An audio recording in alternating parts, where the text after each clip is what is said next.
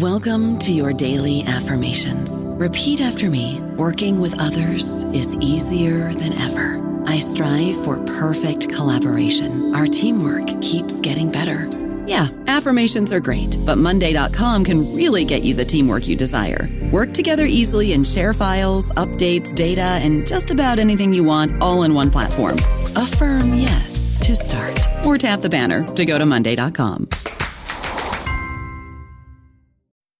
Isn't the point of traveling to get away from it all? To feel the best you've ever felt? Then maybe you should check out Aruba. You'll spend your time relaxing on cool, white, sandy beaches and floating in healing blue water. You'll meet locals brimming with gratitude for an island that redefines what a paradise can be. When your trip comes to an end, you won't need another vacation because you just had the vacation. That's the Aruba effect. Plan your trip at aruba.com. Reese's peanut butter cups are the greatest, but let me play devil's advocate here. Let's see. So, no, that's a good thing. Uh, that's definitely not a problem. Uh, Reese's, you did it. You stumped this charming devil. Welcome to the New Books Network. Hello, I'm Nicholas Gordon, host of the Asian Review of Books podcast, done in collaboration with the New Books Network. In this podcast, we interview fiction and nonfiction authors working in, around, and about the Asia Pacific region. On July 6, 1998, the last flight took off from Kai Tak International Airport, marking the end of an era for Hong Kong aviation. For decades, international flights flew over the roofs of Kowloon apartments for landing on Kai Tak's runway, extending out into the harbor. Kai Tak, frankly a terrible place for one of the world's busiest international airports, is a good symbol of the story of Hong Kong's aviation, as told in Hong Kong Takes Flight Commercial Aviation and the Making of a Global Hub, 1930 to 1998, by John D. Wong and published by Harvard University Press. Hong Kong's growth as a hub for commercial aviation was often unplanned, often the result of compromise, and yet wildly successful. The city could carve a niche for itself in both the declining British Empire and the wider world, while having to deal with colonial bureaucracy, geopolitics, fierce competition, and an entirely new communist government across the border. John D. Wong, Associate Professor at the Hong Kong Institute for the Humanities and Social Sciences and the School of Modern Languages and Cultures at the University of Hong Kong. He is also the author of Global Trade in the 19th Century, The House of Houqua, and the Canton System. Today, John and I talk about Hong Kong's history with aviation from its very start, with flying boats and puddle jumpers, right through to the jumbo jet. So, John, thanks for coming on the show today. You know, your book has so many kind of fascinating um, historical details in it, historical nuggets about about the airport in Hong Kong, about all these airlines, how the authorities were competing for air routes, um, how airlines talked about their flight attendants. Um, you know, there's so many great details in this book. You know, why why tackle this topic in the first place? Sure. Well, thanks, Nicholas, for uh, for having me, and um, thanks for um, reading the book so carefully. Well, that's a personal reason for me to start looking um, at this topic, and that's uh, from my upbringing in Hong Kong. I went to school in the 70s and the 80s, uh, basically a stone throw away from the old Kai Tak airport. Um, and at that time, whenever a plane flew over your head, you will have to stop your discussion, your lessons for, for about 30 seconds or so. Uh, we took, for, took basically took it for granted, but then uh, looking back at it, one could have basically clocked the economic growth of Hong Kong by tallying up the uh, number of interruptions that we endured for that during that period. And now thinking about it more analytically, um, you know, I think it's easy for us to assume that Hong Kong was uh, destined to be an international hub. But with um, this research project, I have discovered something else. As a matter of fact, the, the book argues otherwise. So rather than understanding air travel as an inevitable outcome of Hong Kong's arrival in the era of global mobility, the book argues that Hong Kong's development into a regional and global hub was not preordained. And uh, by under underscoring the shifting process that produced the Hub of Hong Kong, um, I think the book um, aims to do a little bit more than the ostensible purpose of writing about commercial aviation in Hong Kong. As a matter of fact, it's about uh, the history of Hong Kong in the post World War II period, is a study of globalization and global networks in the making. Right, and there's a and there's a lot there we'll get into. I, I do want to talk about Kai Tak. I just um, I'm just old enough to have taken to have flown into Kai Tak when I was growing up in Hong Kong. Um, uh, it, it, moved to Chek Lap Kok when I was um, in my in my in my early childhood, but I do still remember flying into Kai Tak Airport and coming out um, in Kowloon side. But we'll get to that later in our interview. You know, I I want to start perhaps at the very beginning, which is uh, how commercial aviation gets its start in in Hong Kong. Um, you know, again, there there's um, there really are some interesting details in your book. I remember one where uh, where Pan Am was making noise about making Macau their uh, their hub for East Asia, which is such a strange thought given where things are um, today. Uh, but I guess in the in these early days, you know, how does how does commercial aviation get its start in, in Hong Kong? Sure. Well, it's important um, the way you phrase the question is commercial aviation we're talking about. Uh, as a technology, of course, it started more in the early years of the 20th century, um, 1903 uh, Kitty Hawk. But then, as a commercial industry, it took uh, you know, a couple more decades before it um, you know it really uh, started going. and for that, we needed the technology to mature a little bit more. We needed to have um, uh, a market for it, and we need geopolitics to mature enough, or at least to take on a certain shape for some of the discussions to happen. I guess what we usually forget is uh, that, well, yes, this is a new technology that was going to be hugely disruptive to um, global networks. But then at the same time, it grew out of existing configurations. And you see that quite clearly in Hong Kong you have um, players um, that have long been in the logistics business. And before we took to those guys, there was maritime um, transportation. And those entrenched interests um, would shape the development of commercial aviation in such a way so as to avoid some seismic impact to um, their, their business because of new student technology. So there's inertia in the system and to get this new technology going in a commercial sense, it required a lot of investments.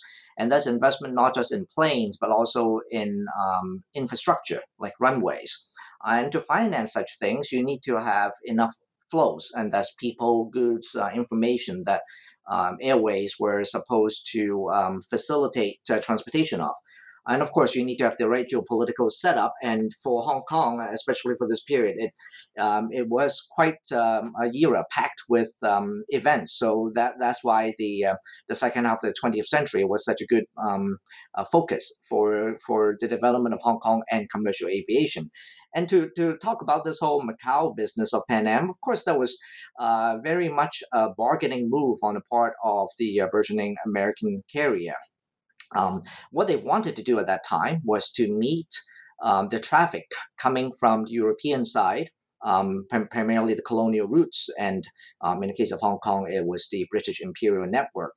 Um, when Pan Am was trying to come to this side of the Pacific, and with the merging or the confluence of the traffic from um, this side of the Pacific and also from Europe, um, was uh, supposed to be the meeting of uh, traffic that funneled uh, basically the, uh, the, the air routes from mainland China.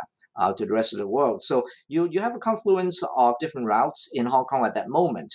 Um, and I think I would like to point out for this early period, we have to remember that uh, many of these air routes, uh, they were not like what we um, see on our flight maps now when uh, when we travel on on our, on our new planes.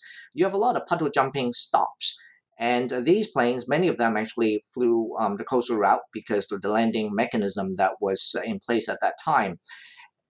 And as technology matured, um, you run the risk of getting skipped over and that was something that was uh, a danger for Hong Kong, along with all the other points of the connection um, during that era. And that was basically the, the development in the 1930s.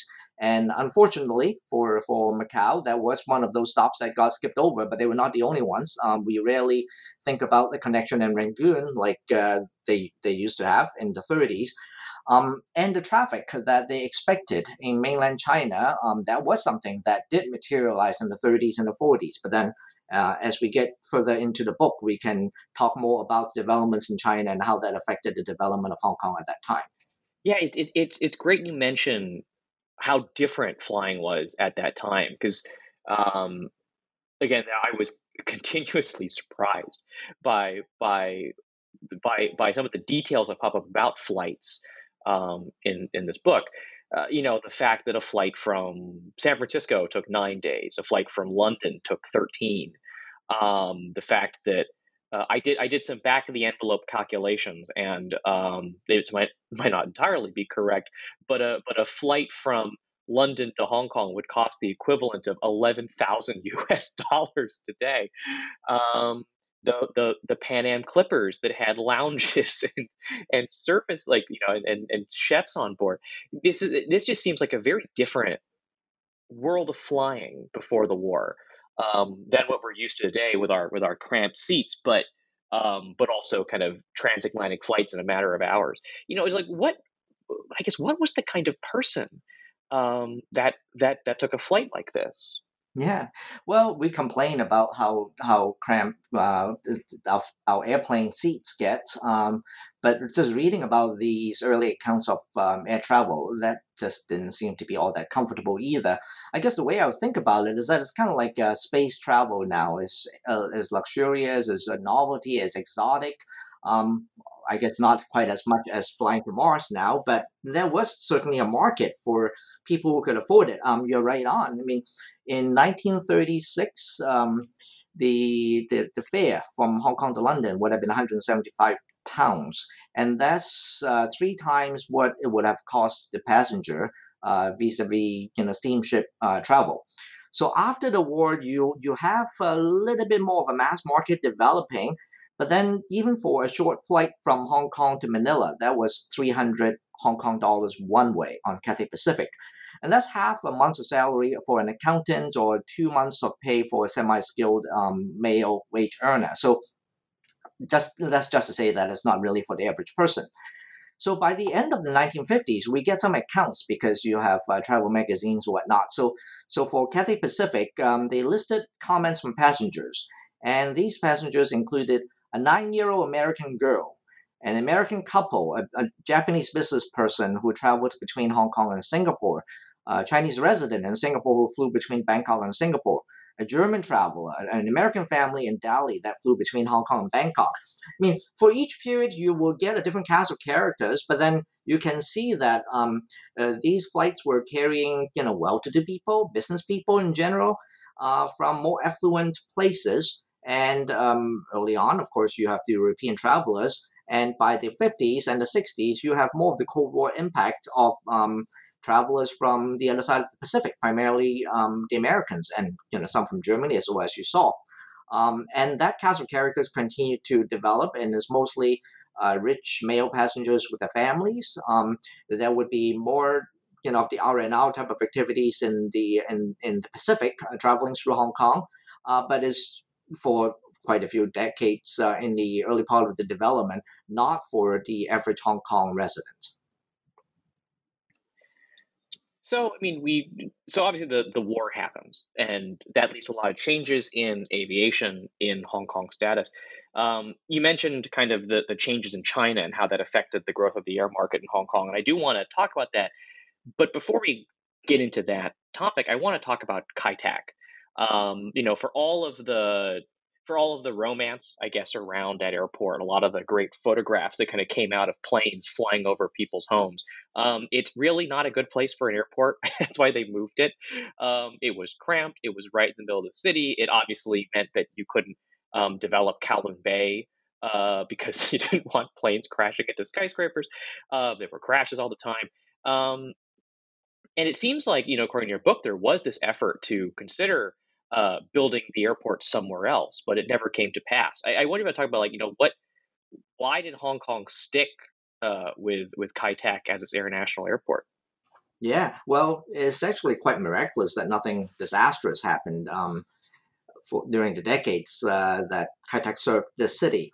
Um, but just to get back to the moments of the Second World War, um, that was uh, there was a lot of interest in developing Hong Kong into an aviation hub uh, for commercial reasons as also also for military reasons. And there was um, this rivalry between uh, the Americans and, and British. Um, you know, these wartime allies couldn't see eye to eye on this issue uh, because at that time the U.S. was um, developing its infrastructure of airways around the world. Uh, because the emergence of the United States as the new global leader was supposed to be predicated not on territorial control, but on the access that the airways would facilitate. Now, that notwithstanding, the British came back to Hong Kong in 45 um, with a lot of hope for Hong Kong. Um, and as a matter of fact, when they did the early surveys um, for Hong Kong, they called Kai Tak um, a place that could, quote, never be reconstructed or expanded in such a manner as to conform to modern aviation standards. They called the airport uh, incapable of anything but very minor development.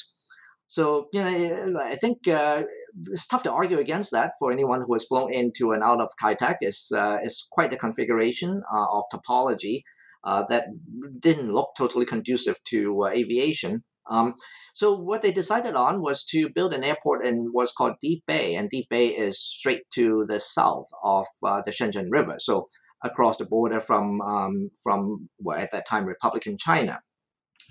And that was because you have a lot of um, expectations for um, aviation in Hong Kong at that time. As a matter of fact, the the uh, situation was totally euphoric up till the early part of 1949. I mean, we know what happened um, in the late, later part of 1949, but for the 12 month period ending March 1949, there was a doubling of traffic through Kai Tak, and 75% of that traveled to or from China. So there was what now we know as the pent up demand of traffic um, funneling through Hong Kong because of what's happening in China at that time. And uh, the British authorities, along with their uh, local counterparts in Hong Kong, decided to build a purpose uh, designed airport in Deep Bay. Now, of course, we know the communist takeover of China dash all hope um, of that happening, and that's not just because Deep Bay was not going to be so defensible because it's just straight to the south of um, of now uh, communist China, but there was just not enough traffic after the, the CCP took over mainland China to justify the construction of a brand new airport. So the British authorities returned to Kai Tak and so we can think of Kai Tak as more of an expedient measure. After this, you know, very uh, heroic uh, effort to try to make something out of Hong Kong in the in the in the later part of the 1940s and even the early 50s, but there was just not enough traffic to justify um, uh, this new airport, um, you know, Bay or anywhere else. So the, the new runway that finally opened, so uh, we are actually building uh, real estate and uh, other facilities on the on the Kai Tak runway. That was new as of 1958, and at that time the uh, the governor opened. Um, that new runway and what he said at that time was uh, Robert Black. Uh, Hong Kong would not only be noted for its fine natural harbor, but also for its imaginatively planned runway. So we can see again, you know, this infrastructure was more of a continuation of the maritime transportation uh, that uh, Hong Kong was known for before commercial aviation. And that effort actually persisted into you know the 60s and the 70s. The runway was barely a decade old when we were planning yet again for uh, an upgrade, and this time because we needed to welcome the arrival of jumbo jets, especially the 747s. Um, and at that time was a different type of Hong Kong we're talking about, and I think that's the interesting part of geopolitics. Uh, because the old Kai Tak was built at first on um, money from London, loaned from London, but by the late 60s, is a different type of geopolitical situation. Uh, in fact, it was an Hong Kong was becoming an overperforming colony in a waning empire, as epitomized by uh, the losses the colony suffered in the sterling devaluation of 1967. So what then happened was that Hong Kong ended up paying for its own runway. The colony paid for its own runway and upgrade. And with that, it demonstrated its financial wherewithal, uh, discipline, and also some autonomy that was going to be important for the development of the industry um, from the 70s on. That's a that's a great segue into one of my questions, which is you know you look at you look at these debates about um, things like the runway and who's going to pay for it, things like um, whether or not Cathay is going to be allowed to to fly to London. I believe that was one of the big disputes, and I'll talk about ask about Cathay later. But it really seems like uh, this um the story of commercial aviation in Hong Kong. Um, for me at least was a great entry point in, in, in learning about all of these disputes between the Hong Kong colonial government and the and I guess the the metropole in in London. Um, you know, I, I guess how does how does the fight over commercial aviation kind of connect to these broader, as you know, kind of the broader shift in you could say in power and influence um, in demand for autonomy between the Hong Kong colonial authorities and and London. Sure.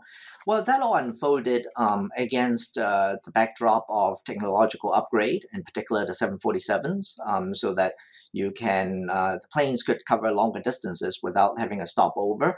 Uh, that also unfolded against an environment, global environment of uh, deregulation, um, free competition.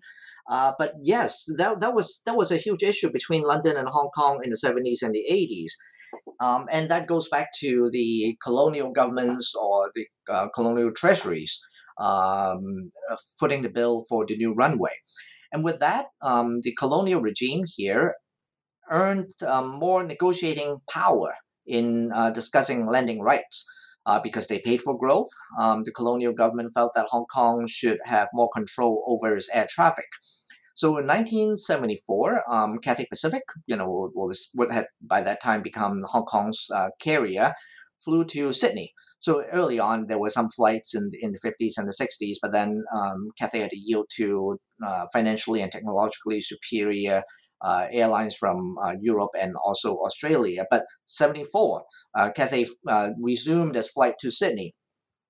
And then by 1983, it was uh, even more phenomenal when uh, you have Cathay flying to North America. So that's a reciprocal um, uh, flight. Um, when when you look at the uh, the pattern of uh, Canadian uh, carriers coming to Hong Kong now, we have a flight going to North America to Vancouver, and that was not a British carrier; it was a British Hong Kong carrier in Cathay Pacific.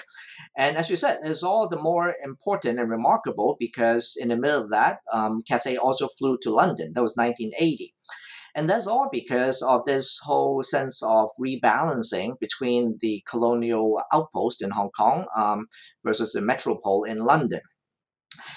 Um, and it was a way of restructuring the relationship between British officials in Hong Kong vis-a-vis their counterparts in, in London. And it was it was quite a phenomenal um, situation because what used to be a poor colony had by that time become quite a power to rival the metropole. I don't know about you, but I'm very busy and I don't have a lot of time to cook. That's why I subscribe to Factor. Eating better is easy with Factor's delicious, ready to eat meals. Every fresh, never frozen meal is chef crafted, dietitian approved, and ready to go in just two minutes. You'll have over 35 different options to choose from every week, including Calorie Smart, Protein Plus, and Keto. These are two minute meals. Factor meals are ready to eat and heat, so there's no prepping, cooking, or cleanup needed. They're flexible for your schedule. Get as much or as little as you need by choosing your meals every week. Factor is the perfect solution if you're looking for fast, premium options with no cooking required. Sign up and save. We've done the math, and this is important. Factor is less expensive than takeout, and every meal is dietitian approved to be nutritious and delicious. Head to factormeals.com slash NBN50 and use code NBN50 to get 50% off. That's code NBN50 at factormeals.com slash NBN50 to get 50% off. Reese's peanut butter cups are the greatest, but let me play devil's advocate here. Let's see. So, no, that's a good thing. Uh, that's definitely not a problem. Uh, Reese's, you did it. You stumped this charming devil. So I have a few questions now about about Cathay Pacific. You know, Hong Kong's uh, flagship airline, um, and that and that has a has a great story too. I wonder if you might kind of tell the story of of of Cathay Pacific and kind of how it became um, how how it became so prominent in the in the story of Hong Kong. Sure. Well, that that was a story long in the making. Um, I think we know it as Hong Kong's carrier, but that's more towards the closing decades of um, of uh, colonial administration here in Hong Kong. Uh, it did start as um, a joint venture between two mavericks uh, who flew in World War II, one Australian, one American. Um, but then they soon had to sell to a contingent led by Swire because the British um, returned to Hong Kong, and this whole issue of nationality of an air carrier or airline uh, became um, important um, to who could operate.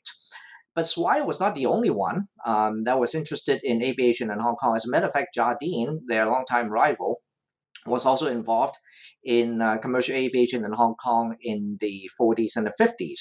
And Jardine partnered with uh, British Airways predecessor BOAC and formed a company called Hong Kong Airways. Um, and Cathay and this Hong Kong Airways competed uh, throughout the 1950s. The, um, the, the deal settled between the two of them was to have Cathay be responsible for all traffic to the south of Hong Kong and Hong Kong Airways to the north of Hong Kong.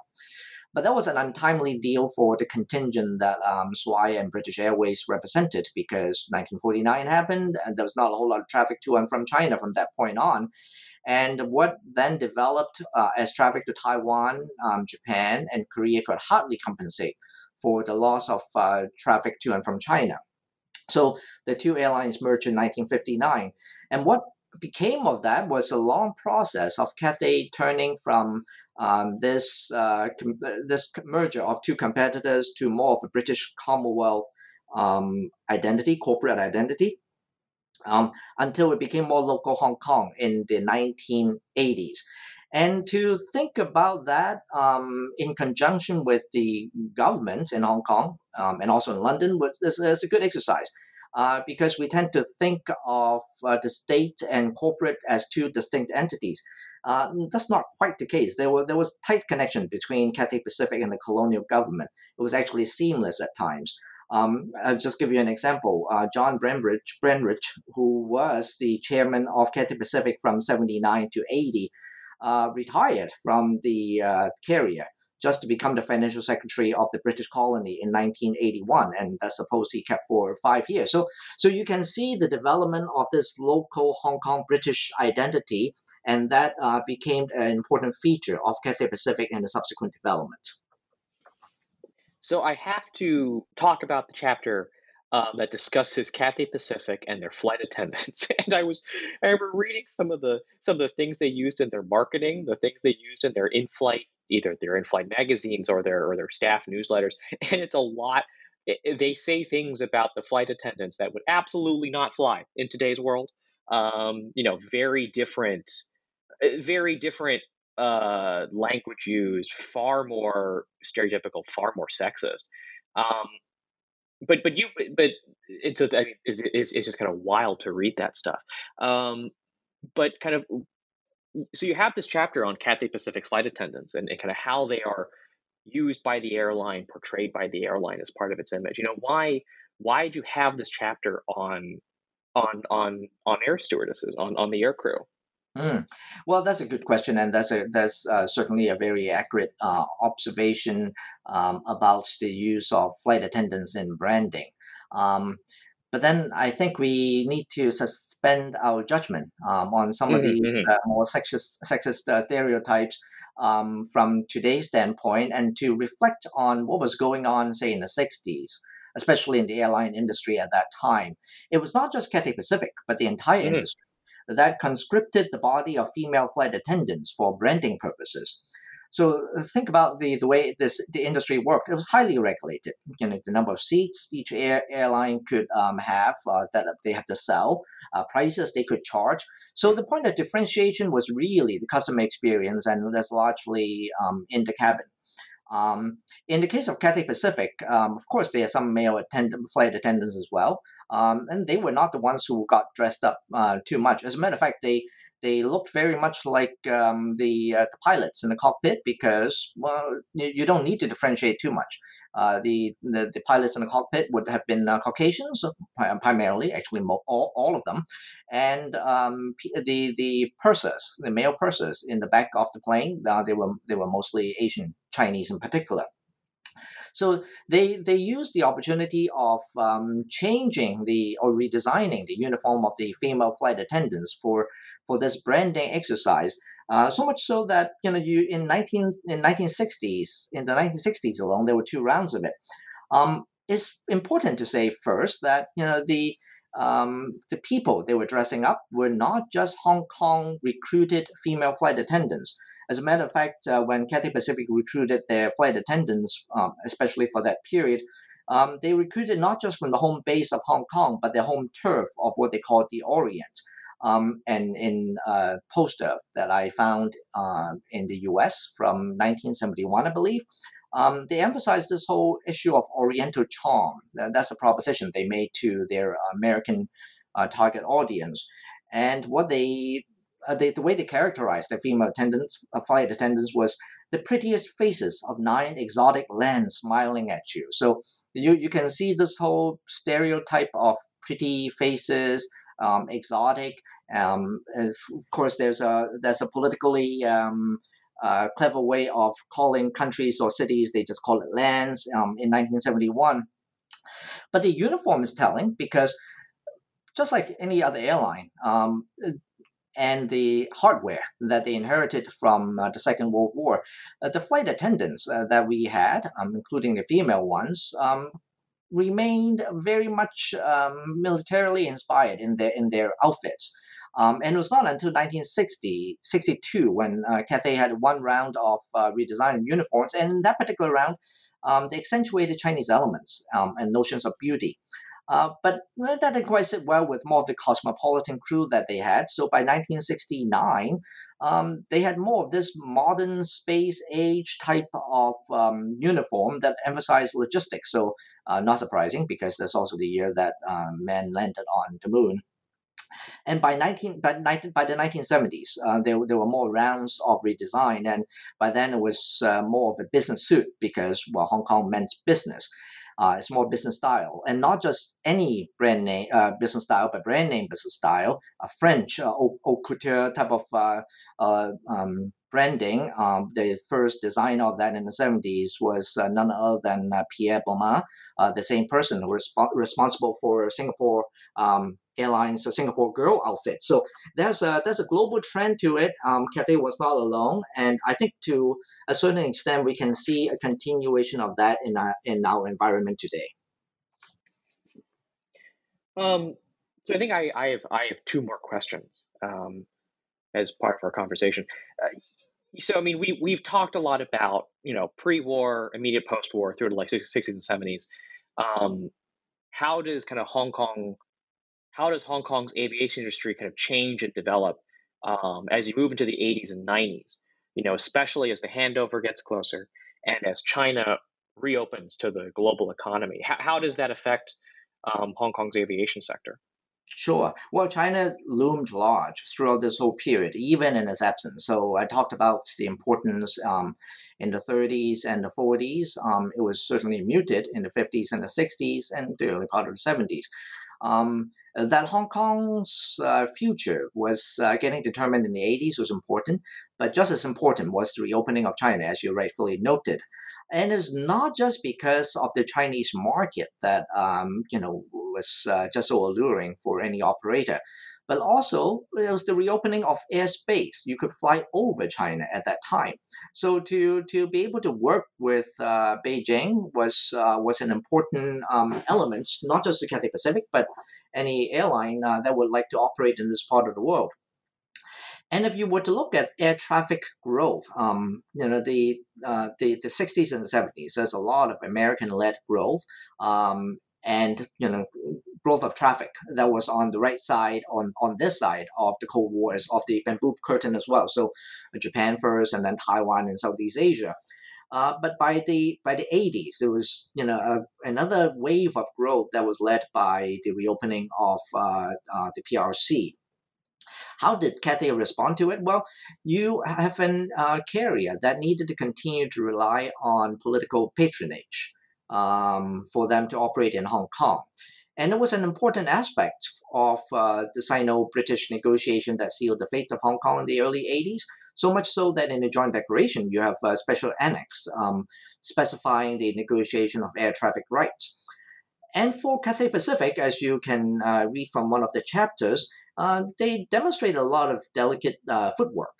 Um, they fashioned Hong, uh, Cathay Pacific to, to be more of a Hong Kong airline. Uh, and they did it in a couple of ways. One is shareholding. So I talked about the uh, early transformation to more of a British uh, Commonwealth conglomerate, and then later a local um, British um, company. By the 80s, they had their IPO. So they issued shares for the public here in Hong Kong. They welcomed some local investors um, that was not quite sufficient. So that in the late 80s and early 90s, they welcomed Red Capital from uh, China. And that was uh, certainly instrumental in their continued success operating in Hong Kong and for them to earn a decent share of the Chinese market. They didn't do just that. Um, they actually uh, also recruited locally uh, pilots um, so commanding positions um, in in the on on the um, airplane. Uh, why is that new? Well, it's just special for Hong Kong because uh, come to think of it, you know, most other Asian com- Asian cities uh, were recruiting um, their own pilots already. But they had their own pool to recruit from. You need to have people who know how to fly. And in many other places, they have their own air force. So those pilots could be uh, converted into commercial pilots, but that's not a luxury Hong Kong had. So Cathay Pacific did not rely on um, such pool of talents. They recruited primarily from the British Commonwealth, uh, from America as well, uh, for for uh, their pilots uh, operating airline aircrafts for aircraft for for Cathay Pacific. But by the 80s, um, they they faced the challenge of a budding and credible um, local rival, and that's Dragonair.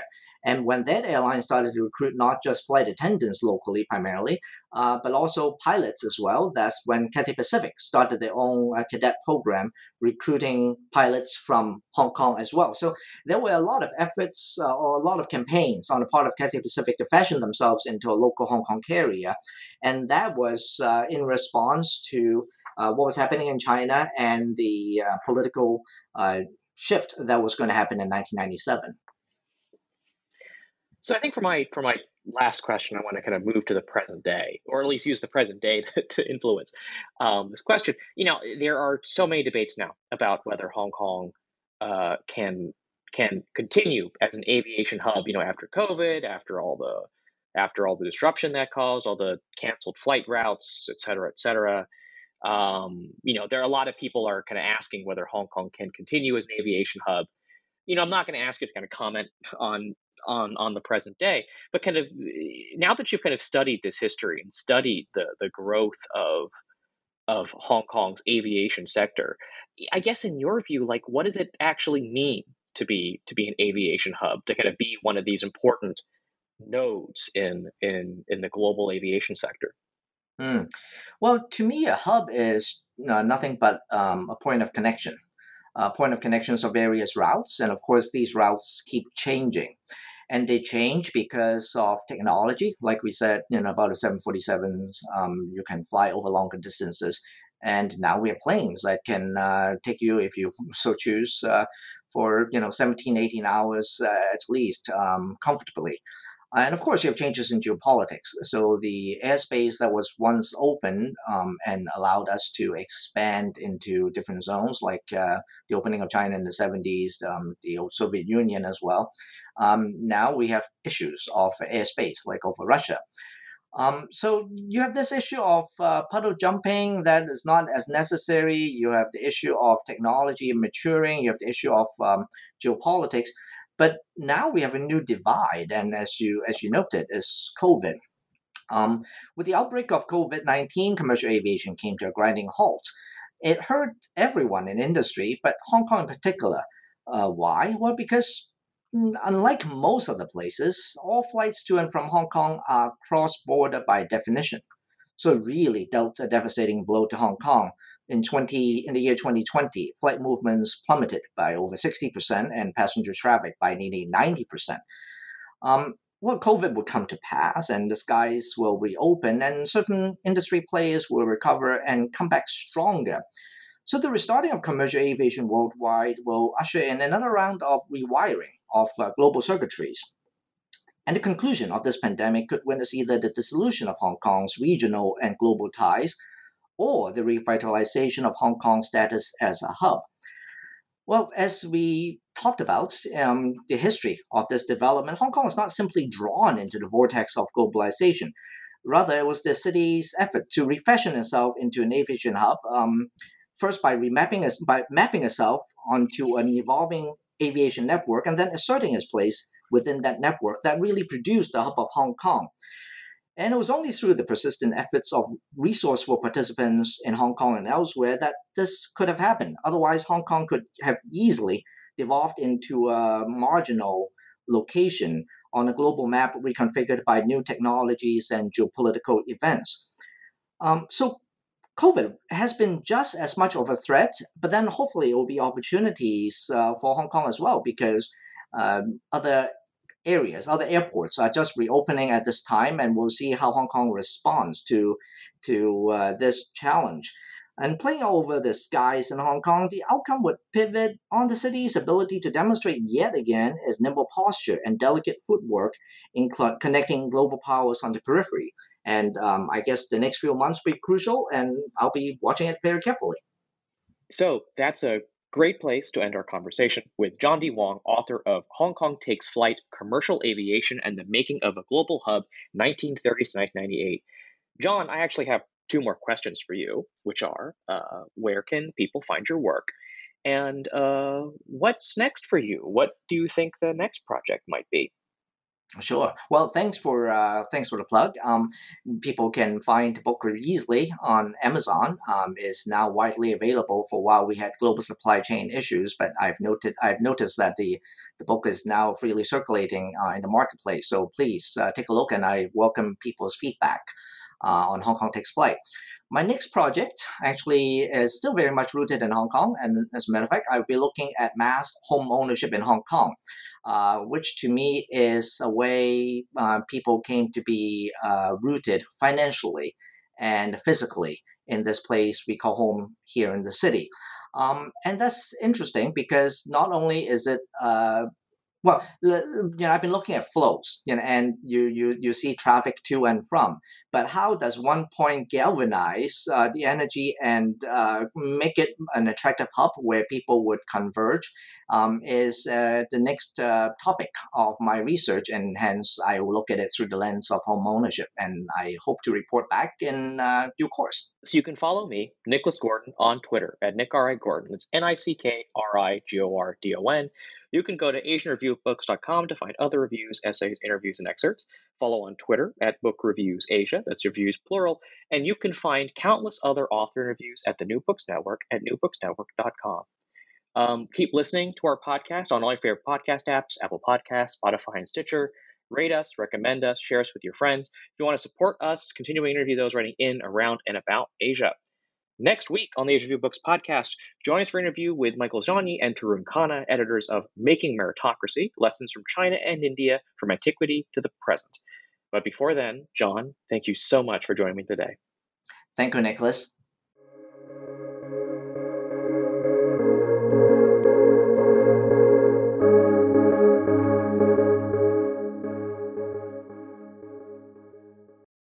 Lucky Land Casino asking people what's the weirdest place you've gotten lucky? Lucky? In line at the deli, I guess? Aha, in my dentist's office. More than once, actually. Do I have to say? Yes, you do. In the car before my kids' PTA meeting. Really? Yes. Excuse me, what's the weirdest place you've gotten lucky? I never win and tell. Well, there you have it. You can get lucky anywhere playing at LuckyLandSlots.com. Play for free right now. Are you feeling lucky? No purchase necessary. Void where prohibited by law. 18 plus. Terms and conditions apply. See website for details.